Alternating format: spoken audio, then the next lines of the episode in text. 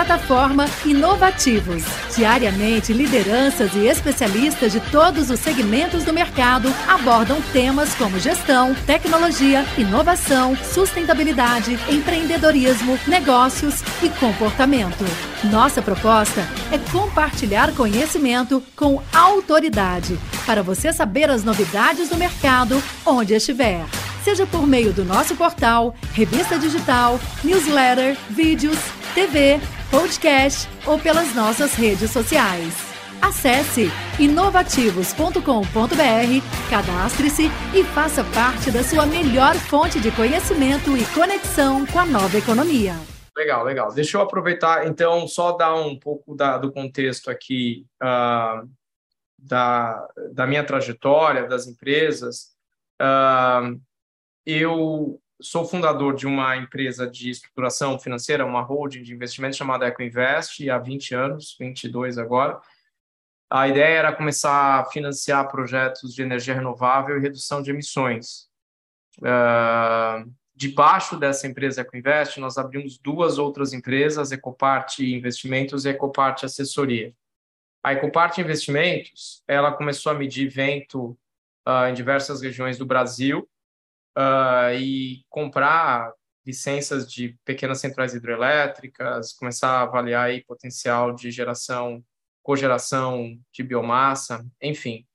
Uh, fast forward, em 2017, junto com dois fundos de investimento, Warburg Pincus, é um fundo americano, Tarpon, uh, nós lançamos ações da, dessa empresa Ômega Energia na Bolsa, uma empresa listada uh, na B3 hoje uh, e a, todo o portfólio original de, das eólicas da Ômega era da Ecopart Investimentos. Então, a gente tem bastante experiência em desenvolvimento nesse braço de private equity de investimentos em, em renováveis. A gente continuou, é, Cometano é a maior produtora de gás natural renovável do Brasil hoje, nós temos duas plantas.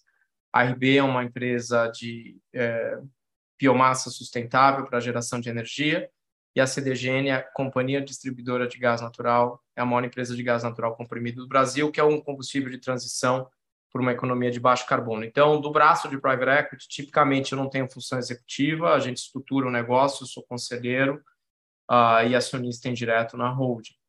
Voltando para a linha de cima, a Ecopart Assessoria, uh, a gente começou a assessorar projetos de cogeração do setor sucroalcooleiro.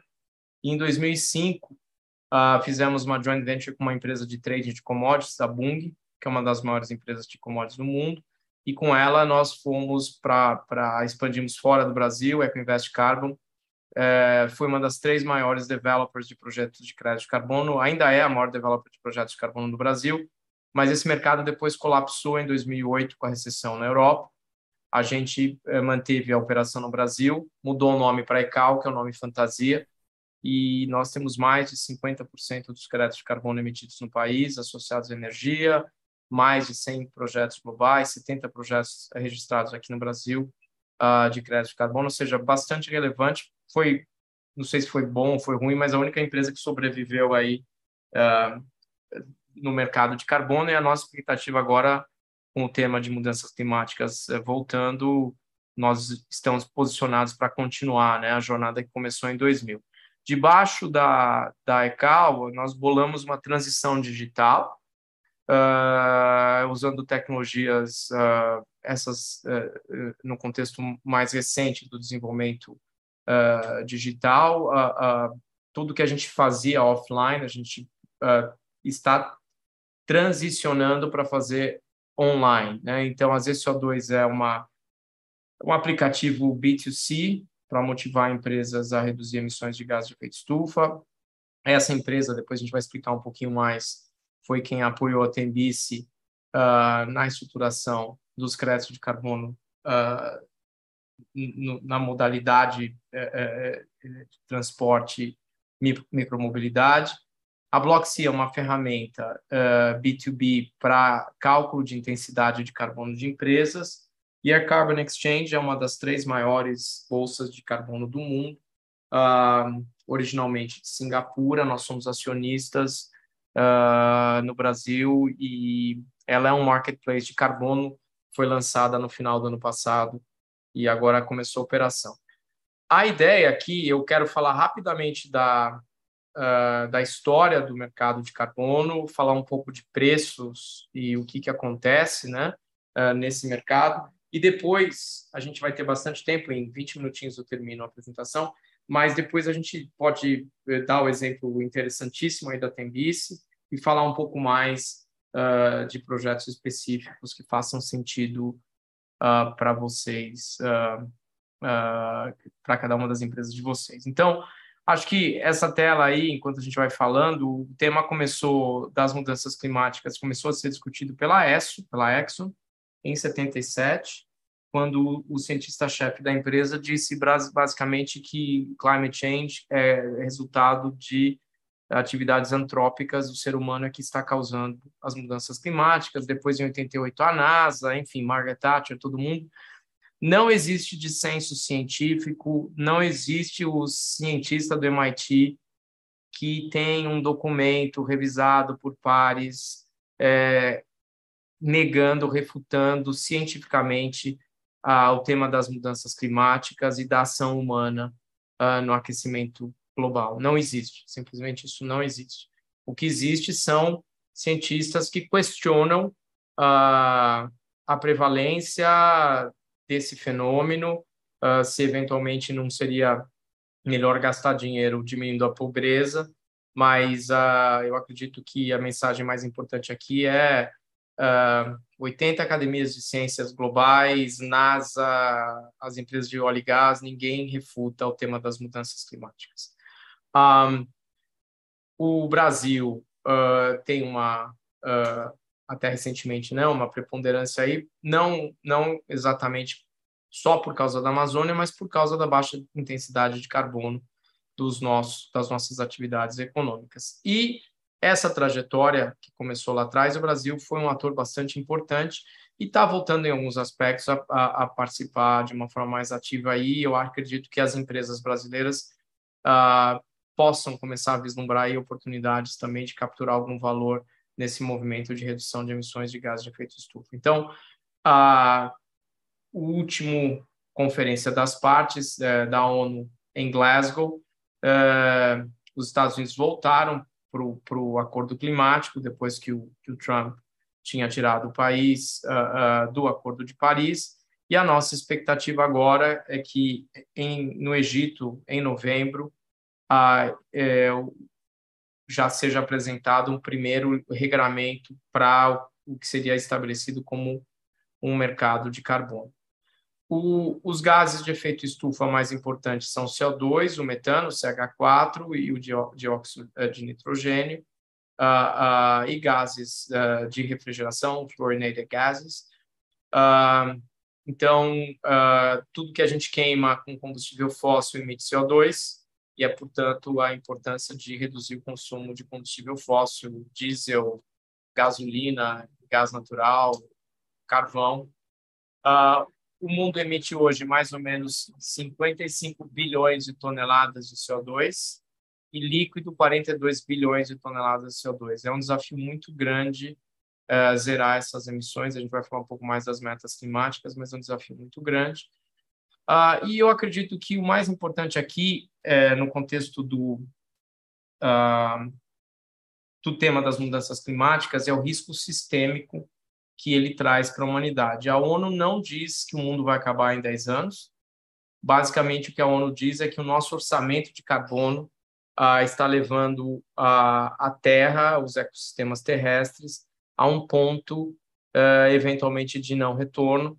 E aí sim é um risco sistêmico que ah, a humanidade não deveria ter que enfrentar para que uh, os efeitos do, do, da queima de combustíveis fósseis sejam mitigados, o custo do carbono estaria entre 40 e 80 dólares a tonelada, para que o mundo conseguisse comprar, cumprir com o Acordo de Paris, que é manter o aumento da, da temperatura da superfície da Terra em um grau e meio.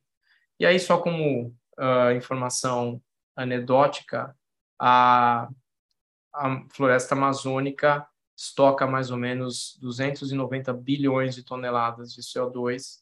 Então, se a gente comparar com o que se emite aí anualmente, é, é, é bastante relevante. Essa tabela é da, é da uh, dos pain do painel, dos relatórios do painel de mudanças climáticas da ONU, e, e basicamente ela diz o seguinte, que para a gente manter aqui um grau Celsius e meio de elevação da temperatura da Terra, a, a humanidade pode emitir 500 eh, bilhões de toneladas uh, no acumulado. Então, uh, nessa toada de 40 bilhões de toneladas líquidas uh, por ano, nós teríamos mais ou menos 12 anos de orçamento de carbono para queimar, e mesmo assim, isso é, só seria só ocorreria em 50% uh, de chance uh, para manter a temperatura da, da, superfície da Terra um grau e meio a, a, acima do, do, dos limites do, uh, da Revolução Industrial. E é isso justamente o que diz o Acordo de Paris. Então, se o ser humano, se nós, se a humanidade não começar imediatamente, que é a proposta, né, a reduzir uh, as emissões de gás de efeito estufa, é, é, muito improvável que em 10, 12 anos a gente não tenha estourado o orçamento de carbono, e aí é, é, é os efeitos seriam, em alguns aspectos, até difíceis de, pre, difíceis de prever. Né?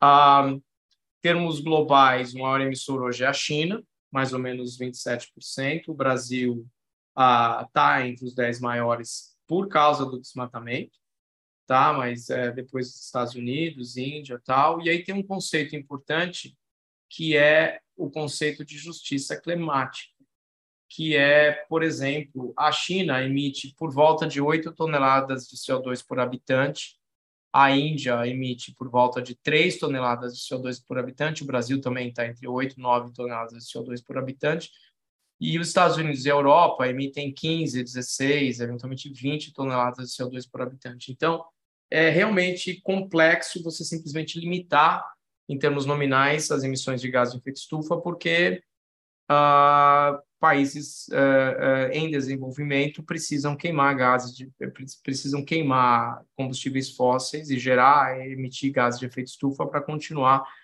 a, a, produzir eletricidade e manufatura. Então, é bastante complicado uh, a situação hoje de equacionar esse tema da redução de emissões. Né? As emissões vêm crescendo, não vêm diminuindo. Uh, esse é o gráfico da esquerda. O interessante é que, tirando o Brasil, as emissões por desmatamento vêm diminuindo globalmente. Então, o mundo já acordou para o tema do desmatamento, infelizmente o Brasil ainda não está lá.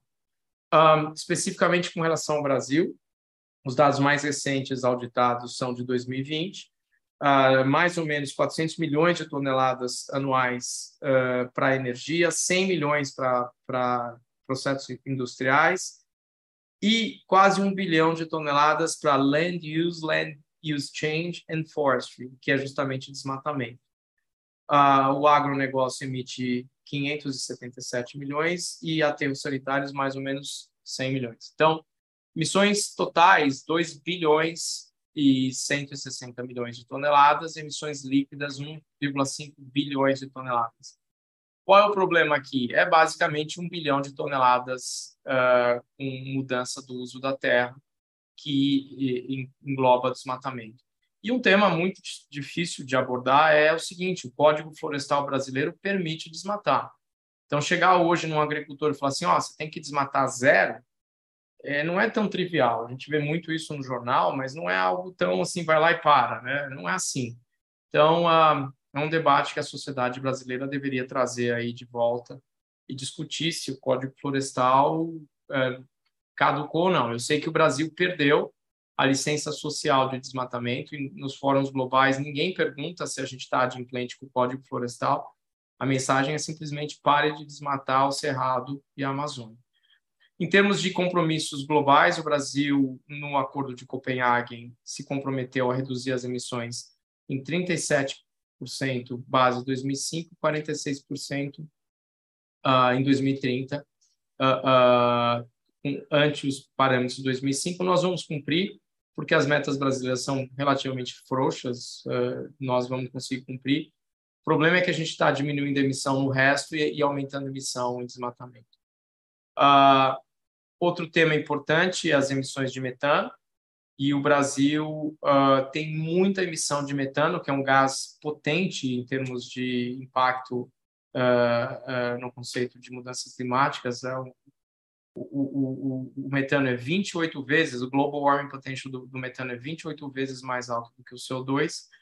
E a dificuldade aqui é que 60%, 70% dessas emissões são da, do processo digestivo do boi e não tem tecnologia para uh, fazer com que o boi pare de, digerir uh, uh, alimento dele e então a gente exporta eh, gases de efeito estufa por ter o maior rebanho de pecuária do mundo. Né? Então é outro tema a ser debatido internamente de que forma que uh, o mundo vai parar de consumir a carne brasileira, por exemplo, ou se nós vamos mudar os nossos hábitos alimentares.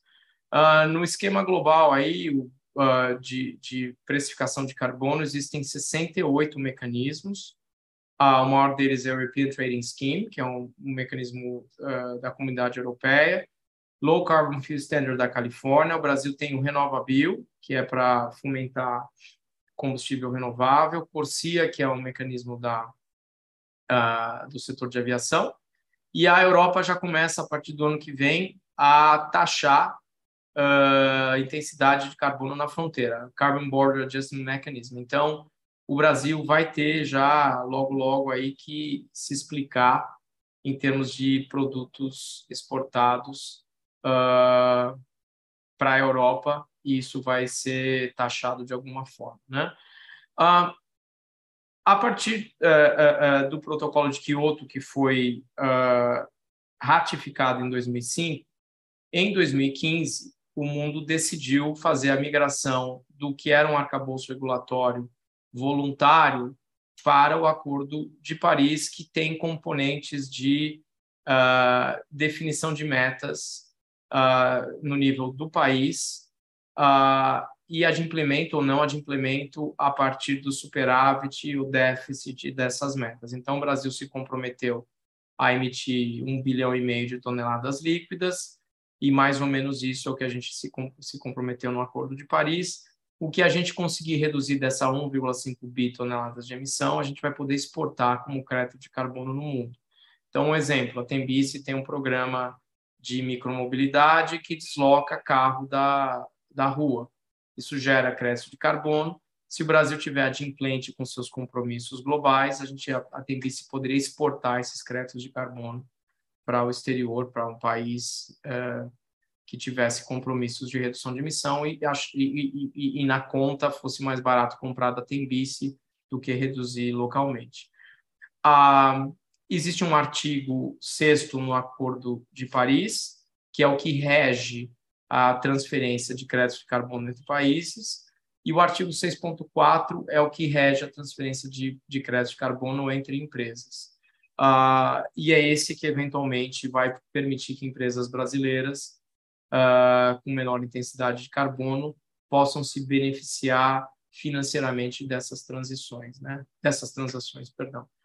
O preço do carbono uh, vem subindo desde a crise financeira de 2008, né? deu aquela patamar muito baixo, próximo de zero. Uh, mas agora, com a, a, guerra da Ucrânia, uh, os preços caíram de novo, chegaram a bater na Europa acima de 120 dólares a tonelada, e hoje nós estamos trabalhando com preço entre 70 e 80 dólares a tonelada. Um, existem dois mercados, e vocês ouvem muito do mercado voluntário de carbono, Uh, o Acordo de Paris vai fazer o regramento do mercado uh, de compliance, o mercado uh, aonde os países se comprometem e tem um regramento global, então uh, é, o Estado, a nação determina quanto de emissão cada setor tem que reduzir. Uh, então esse é o mercado regulado de carbono. E o que a gente está vivendo hoje, é, com essas soluções baseadas na natureza, a preservação de florestas, regeneração de florestas, é o mercado voluntário. Mercado voluntário, basicamente, é, é, em 2006, uma custódia de crédito de carbono foi criada para justamente custodiar projetos e créditos de carbono de mercado voluntário, e isso hoje, na falta de um marco regulatório global, é o mercado que prevalece. Então, todas essas comercializações aí que saem no jornal, aonde alguém paga para um developer, um, um, brasileiro que preserva a Amazônia, isso hoje ocorre no âmbito do mercado voluntário. O mercado voluntário tem alguns princípios norteadores, obviamente não pode ter dupla contagem, tem que ser permanente a, redução da emissão, uh, tem que ser real, tem que ser a partir de baselines uh, críveis, uh, mas nada que é, é, muito diferente do que qualquer é, mercado regulado proporia. Então, o mercado voluntário, na verdade, o que ele faz é se antecipar a essa regulação que a gente acredita que em dois anos venha a ocorrer com o regramento do Acordo de Paris. Um, no mercado voluntário, a gente vê um aumento significativo de volume, né? Até o final do ano passado, há um ano mais ou menos, já haviam sido negociados no, no total quase 7 bilhões de dólares, mas mais importante, quase 800 milhões de dólares no ano passado. E esse ano a gente já espera uh, esse volume dobre, pelo menos, para um, eu vou mostrar um slide, mais ou menos 1,5, 1,6 bilhões de dólares negociados no mercado voluntário. E o volume, eh, este ano, uh, por volta de 500 milhões de toneladas, sendo que o ano passado já foram negociadas 250 milhões de toneladas. Em termos de preços de crédito de carbono, vou falar um pouquinho mais da atividade daqui a pouco, mas, por exemplo, forestry and land use, que são no mercado voluntário, onde a narrativa é mais importante, são os preços mais altos, por volta de 10 dólares a tonelada uh, é, é, emitida. Então, você tem um projeto onde você se propõe a preservar 100 mil hectares na Amazônia. Uh, tipicamente, um projeto uh, na Amazônia uh, estoca uma tonelada de CO2 por hectare ano. Então, você recebe por hectare 10 dólares vezes um por ano. Então, é, para preservação, essa conta fecha, mas essa conta não fecha, por exemplo, para o desmatamento uh, para a plantação de soja. O sojicultor recebe muito mais por hectare do que esses 10 dólares do mercado. Então, isso vai ser um dilema que, de novo, a humanidade vai ter que enfrentar.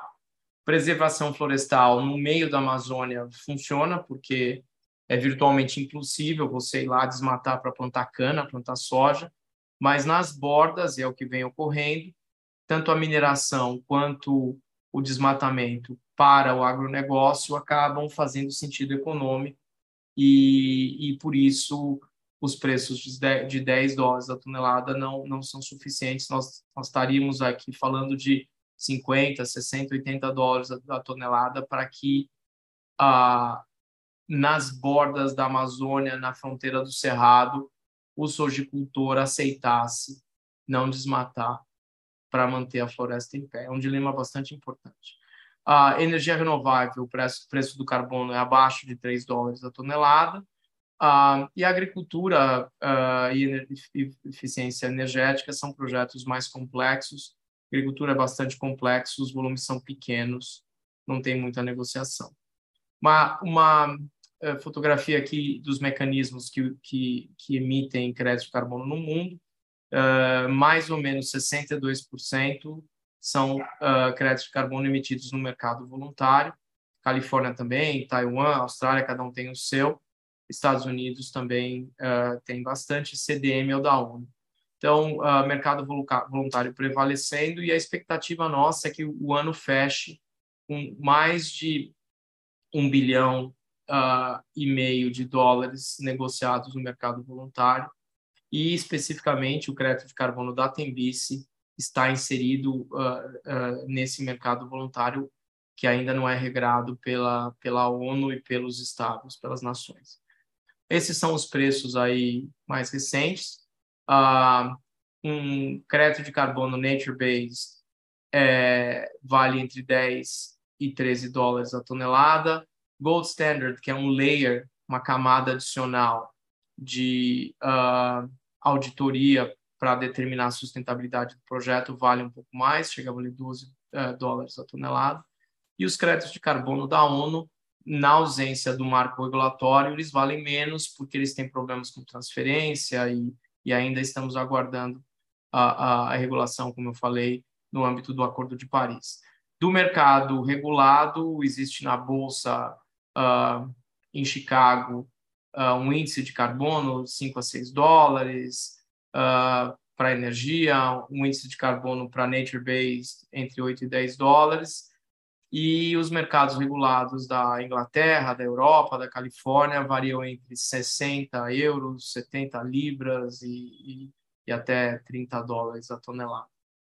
Um, por último, aí para deixar, uh, eu sei que vocês estão, eu, eu, dei uma olhadinha, claro, fiz um pouquinho de lição de casa, as empresas uh, do MD são, são empresas dos setores uh, que emitem pouco, né? A gente tem um conceito de setores hard to abate, ou seja, quem é do hard to abate é mineração, cimento, uh, processos intensivos de energia, que não é tão simples, simples parar de emitir. Hoje o ser humano não consegue produzir cimento, aço, ferro sem emitir bastante CO2. Uh, então, vocês, a maioria das empresas aí do MD não são uh, uh, dos setores hard to abate.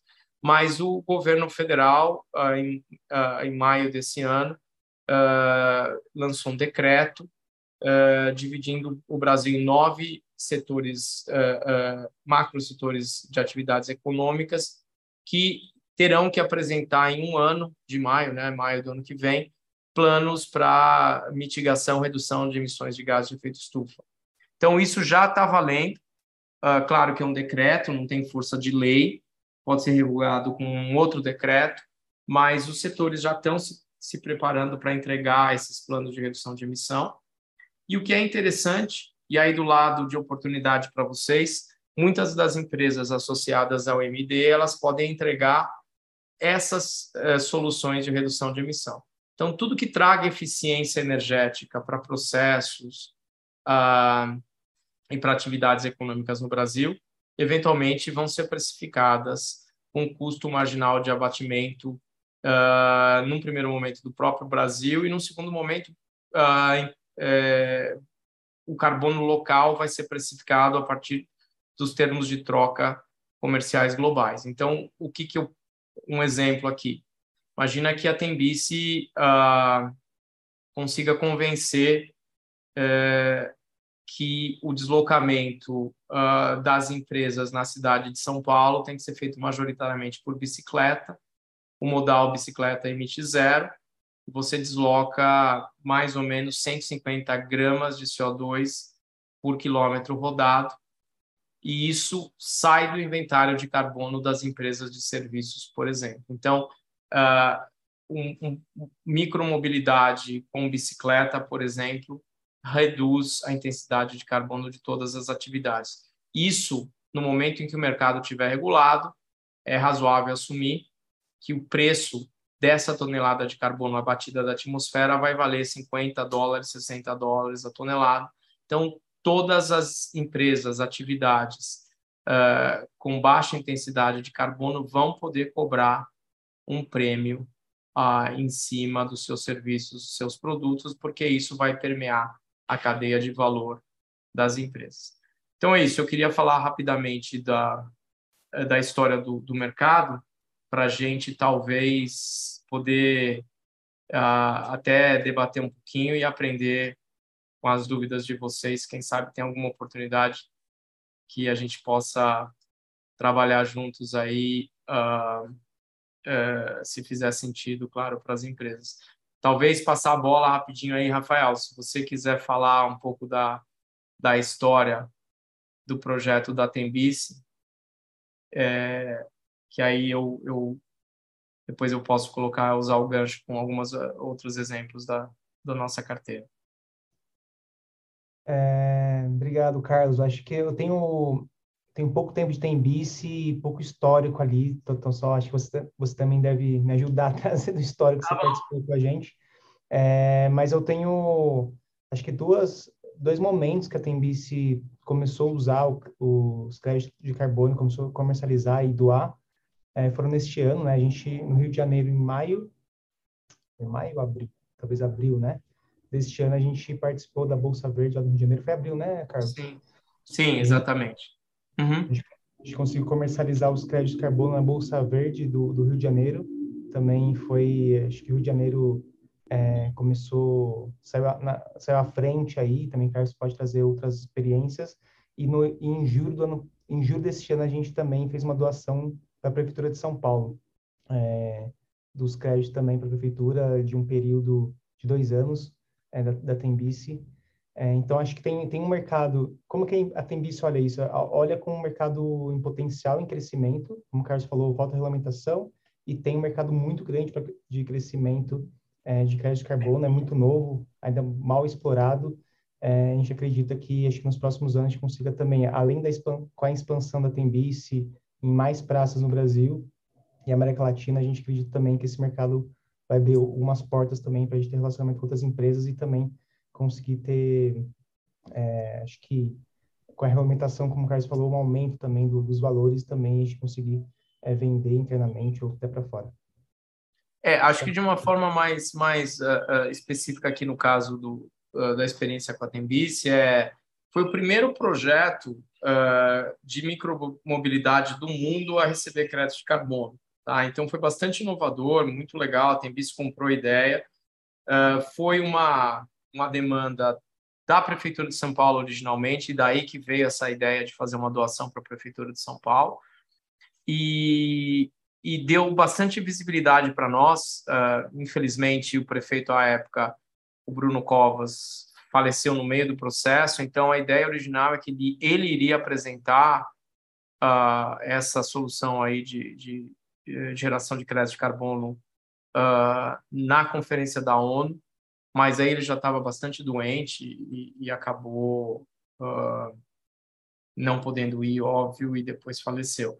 Então, quando a gente fez o leilão uh, em abril desse ano, maio, perdão, desse ano, da, dos créditos de carbono da Tembice, uh, no final, na rodada final, eram 10 compradores, uh, e os dois compradores que compraram, a gente dividiu em lotes, né? Os dois compradores estrangeiros. E o logo desses compradores ficou aparecendo nos totens da prefeitura, ou seja, eu, eu, eu olho isso com, com assim, é, é, é, num futuro próximo, a gente vai lembrar é, desse marco no contexto de engajar uma empresa como a Tembice no tema da jornada de descarbonização uh, que chega na pessoa física. Que isso é o mais legal, talvez, uh, do que a Tembice trouxe para o mercado. Porque, historicamente, as nossas empresas são as empresas dos setores, como eu falei, Heart of Eight. Então, o Torantim, minha cliente, Suzano, Clabin, são uh, empresas uh, que emitem uh, nos seus processos industriais, né, pouco engajados com o consumidor final. Então, a Tembice do nosso portfólio e globalmente é o primeiro projeto de micromobilidade e o projeto que chegou mais próximo do, da pessoa física, né? Plataforma Inovativos. Diariamente, lideranças e especialistas de todos os segmentos do mercado abordam temas como gestão, tecnologia, inovação, sustentabilidade, empreendedorismo, negócios e comportamento.